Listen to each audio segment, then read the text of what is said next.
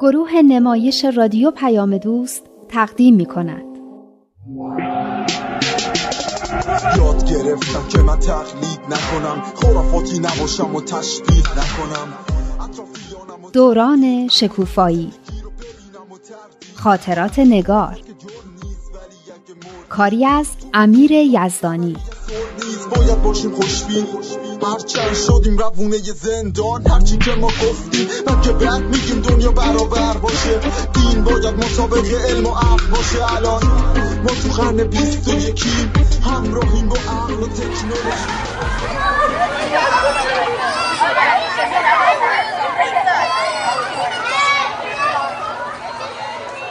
سمانه چرا تنهایی؟ روکسانا کو؟ روکسانا؟ مگه نمیدونی؟ چیو بدونم؟ چیزی شده؟ امروز صبح رفتم مسافرت. برای چی؟ چطور قبلا نگفت؟ یعنی همینجوری غیبت کرده؟ از قیافت پیداست یه خبری شده. تو که جون آدمو به لبش میرسونی، بگو چی شده؟ هیچی، مادر بزرگ و خالش فوت کردن. خاک، آخه این چه طرز خبر دادنه؟ خب چی کار کنم؟ میام یواش یواش بگم اعتراض داری، میام یه دفعه بگم بازم اعتراض داری. ایوا، آخه چطور شده که مردن؟ هیچی، خالش داشته مادر بزرگشون میبرده شهرشون، یه تانکر پر از بنزین که انگار ترمزش بریده بوده یا یه همچین چیزی میزنه بهشون، دوتا ماشین منفجر میشن. اینا رو صبح که دوباره زنگ زدم برام تعریف کرد، تو راه بودن. وای وای وای، چقدر وحشتناک. یعنی میسوزن؟ کسی اونجا نبوده که آتیشو خاموش کنه؟ تو فکر میکنی وقتی یه تانکر بنزین آتیش بگیره کسی میتونه خاموشش کنه؟ مگه اینکه یه رودخونه‌ای، دریایی، چیزی اون نزدیکی باشه بپره توش؟ اصلا فکرش هم نمیتونم بکنم. چه مرگ دردناکی. وقتی با روکسانا حرف میزدم از تو ماشینشون صدای گریه و زاری میومد. فکر کنم مامانش بود. آخ آخ، بیچاره مامانش.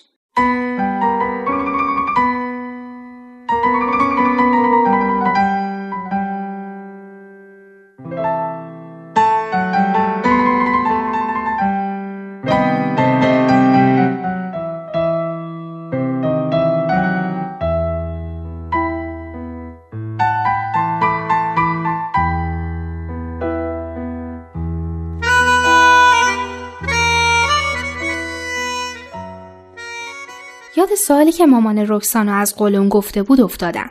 منم دلم میخواست بدونم. گروه نوجوانان ما اون هفته تشکیل نشد. روکسانا اینا هنوز برنگشته بودن و هیچ کدوم دلمون نمیخواست بدون روکسانا دور هم جمع بشیم. وقتی روکسانا برگشت دیگه اون روکسانای همیشگی نبود. حقم داشت. میخواست نیاد خونه مریم اینا گروه، اما به اصرار ماها اومد. روکسانا جون، روح مادر بزرگ و خاله پریوشت شاد. خدا به شما هم صبر بده. مرگم یکی از اون امتحانای سخت زندگیه. چاره‌ای هم نیست. نمیشه جلوشو گرفت.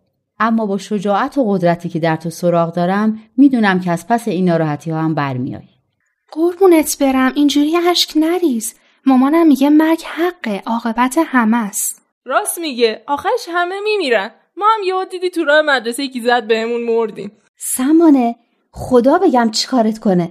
آخه این چه طرز دلداری دادنه؟ یهو میبینی برای هر کدوممون یکی از این هجله ها درست کردن.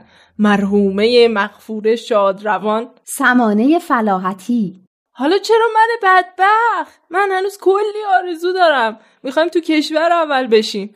مریم صابری چطوره؟ من خودم یه ظرف خرمام برات میذارم، زیرش هم شماره تلفن خودمو مینویسم. دیدی خندید؟ نه دیگه قبول نیست، خندیدی. راست میگه. دیگه اش نریز قربونت برم. روح مادر بزرگ و خالت وقتی میبینن تو گریه میکنی عذاب میکشن. اصلا بیاین دعا بخونیم برای آرامش روحشون. برای آرامش خودمونم خیلی خوبه. روکسانا جونم، میخوای دعا بخونیم؟ باشه بخونیم. ندا خودت بخون. هوالبها، آمرزنده و مهربانا، این جانهای پاک از زندان خاک آزاد شدند و به جهان تو پرواز کردند. نیک خوب بودند و مفتون روی تو و تشنه جوی تو. در زمان زندگانی به نفحه رحمانی زنده شدند. دیده بینا یافتند، گوش شنوا داشتند، از هر بستگی آزاد بودند. پیوسته به عنایتت خرم و دلشاد، حال به جهان راز پرواز نمودند و در جوار رحمتت به شجره طوبی لانه و آشیانه سازند و به نغمه و ترانه پردازند. خدایا این نفوس را گناه بیامرز و از چاه به اوج ماه برسان، در گلشن الطاف راه ده و در چمن عفو و غفران پناه بخش، سرور آزادگان نما و در حلقه مقربان درآر، بازماندگان را نوازش فرما و آسایش بخش و زیور عالم آفرینش کن تا به ستایش تو پردازند و به تسبیح و تقدیس تو. تویی عفو، تویی غفور، تویی آمرزنده و مهربان.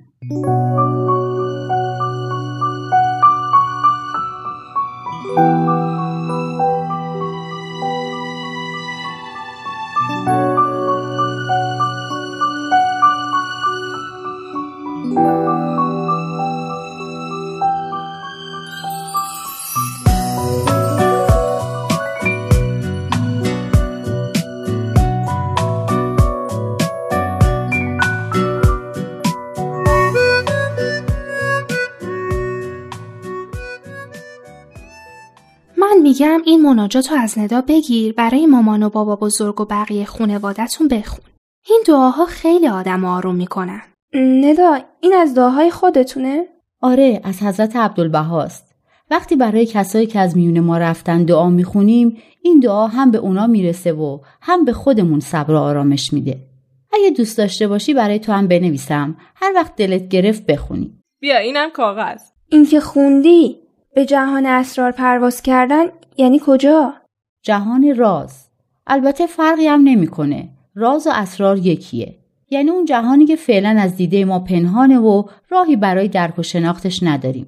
فقط میدونیم یه عالم روحانیه و از این عالم ما خیلی بهتره. چرا؟ چرا نمیتونیم درکش کنیم؟ برای اینکه خیلی با دنیای ما فرق داره. فکر کن یه دنیایی که توش زمان نیست، مکان نیست، ماده نیست. اصلا تصورشو نمیشه کرد. یه باره بگو هیچی توش نیست دیگه. خب وقتی ماده نباشه واقعا هم هیچی توش نیست. یعنی چی که زمان نداره؟ یعنی صبح نمیشه، شب نمیشه، فصلا نمیان، گذشته و حال آینده همش یکیه. مگه میشه یه همچین چیزی؟ خب برای همینه که ما نمیتونیم درکش کنیم. برای اینکه ما همیشه تو زمان زندگی کردیم. اصلا تصورش هم نمیتونیم بکنیم که یه همچین عالمی چطوریه. تازه گفتی گفتی دیگه چی نداره؟ ولش کن بابا، اصلا نمیشه فهمید. برای همینه که برای ما عالم رازه، عالمی که تا واردش نشیم درکش نمی کنیم. اما اینو میدونیم که جای بدی نیست، به خصوص برای کسایی که در این دنیا آدمای خوبی بودن و به دیگران محبت میکردن.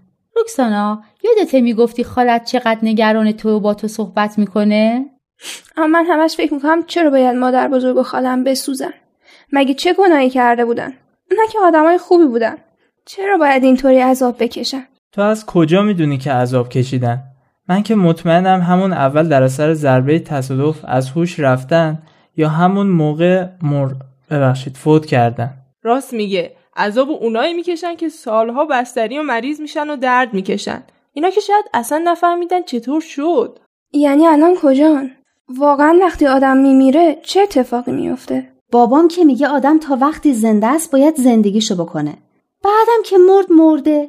تموم میشه میره. بهشت و جهنم هم همش قصه است. معلم فیزیک ما که میگه وقتی آدم میمیره وارد برزخ میشه تا بعد قیامت که شد تکلیفش رو معلوم کنه. حالا اومد و حالا حالاها قیامت نشد.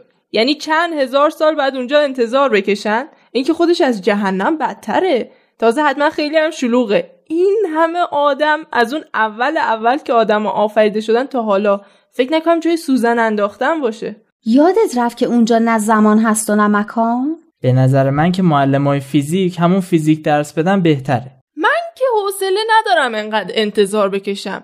میگم منو بفرستین همون جهنم زودتر تموم شه بره. جهنم که تموم شدنی نیست. زندان نیست که مدتش تموم بشه و آزادت کنن. وقتی رفتی دیگه همون جایی.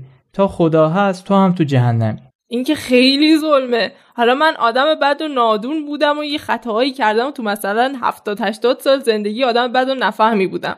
بعد به خاطر این هفتاد سال چند صد هزار میلیون سال همینطور تو جهنم بمونم و هی بسوزم و بسوزم؟ عوضش اگه بد و نفهم نباشی میری بهشت. حالا من یه چیزی گفتم، یه مسئله زدم. تو هم پیداست حالت خوب شده ها. یاد سوالی که مامان روکسانا از قولون گفته بود افتادم. اون وقت تو بهشت چیکار میکنیم؟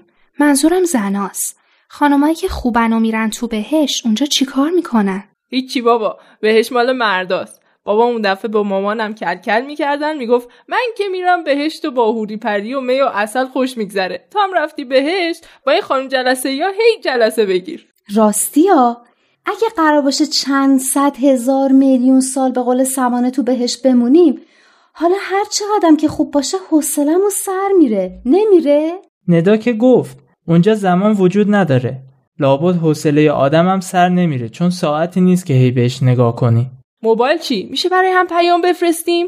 مثلا برای دوستان و فامیلی که تو جهنمن. اگه موبایل و تلویزیون و ماهواره باشه که میشه همین دنیا. تو اون عالم هیچی نیست. چطور درخت و عسل و حوری و این چیزا هست؟ موضوع اینطوری نیست که شماها فکر میکنی. بهشت و جهنم و اینا همش مثاله. حقیقت اینه که کسی نمیدونه اون دنیا چه خبره. البته یه توضیحات مختصری در حد درک ما در آثار مقدسه هست. اما کاملش رو وقتی میفهمیم که خودمون بریم و ببینیم. خب تو آثار مقدسی که گفتی چی هست؟ این که مرگ اصلا ترسناک هم نیست، چیز بدی هم نیست، چون وقتی میمیریم وارد یه مرحله دیگه میشیم. یه تولد دوباره است، این دفعه به عالم بعد. البته چون داریم یه جایی میریم که تا حالا نرفتیم ازش میترسیم، اما در واقع ترس نداره. فکر کنم بچه‌م وقتی میخواد دنیا بیاد اگه زبون داشته باشه میگه نمیخوام دنیا بیام. فکرشو بکن، آدم از مادرش جدا بشه، بعد همین که چشم باز کنه این همه سر و کله گنده رو اطرافش ببینه که بهش خیره شدن. چقدر میترسه. آفرین، دقیقاً. ما هم مثل اون بچه به این زندگی عادت کردیم و از جایی که نمیشناسیم میترسیم. اما همین که از این عالم بریم و وارد اون دنیا بشیم، از این که به یک مرحله بالاتر رفتیم خیلی هم خوشحال میشیم. ندا، روحا همه جا هستن. میتونن ما رو ببینن. یعنی مادر بزرگ و خالم میتونن ما رو ببینن. یه مثالی هست که میگه آدما وقتی میمیرن مثل اینه که از طبقه اول ساختمون به طبقه دوم میرن. از اونجا میتونن همه جا رو ببینن. میتونن ما رو اذیت کنن؟ این ارواح خبیث که تو بعضی از این فیلم‌ها نشون میدن واقعا حقیقت داره؟ یا اونایی که میرن تو بدن بقیه؟ وای بچه‌ها، این حرفا چیه میزنین؟ آدم وحشتش میگیره. اینا فقط برای همون فیلمان. منظورت از روح خبیث چیه؟ یعنی روح آدمای بد دیگه. اون آدمایی که خیلی بدجنس و ظالم یا روانی بودن و بعد مردن. قضیه اینه که همه ما برای رشد و کمال به این دنیا میایم. برای اینه که فضائلی رو به دست بیاریم و به خدا نزدیکتر بشیم. بعضیا موفق میشن، بعضیا هم نمیشن. اینا اونایین که میرن دنبال اون جنبه‌های پسته وجودشون، درسته؟ دقیقاً، آفرین. اینا اونایی هستن که رشد که نمیکنن هیچ، تازه روز به روزم از اونی هم که بودن بدتر میشن. یعنی یه چیزی هم به خودشون بدهکار میشن. آره، اینا کسایی هستن که نتونستن به کمالات برسن، نتونستن رشد کنن. برای همین مثل نوزادایی هستن که رشد نکرده باشن. نوزاد ترس داره؟ نوزاد ترس نداره. اما اگه کسی دنبال شیطان بره مسون بشه، این دیگه یه خورده ترسناکه. یعنی شیطان واقعا وجود داره؟ ندا، تو چی میگی؟ شیطان وجود داره؟ شیطان به این شکلی که تو این فیلم‌ها هست نه. به نظر من وجود نداره. شیطان همون وسوسه‌ایه که تو وجودمون هست و ما رو به طرف افراد تو غرایز جسمانی و حیوانی وجودمون میکشونه. حیوان درون. آفرین. اینم یه اصطلاحیه برای خودش.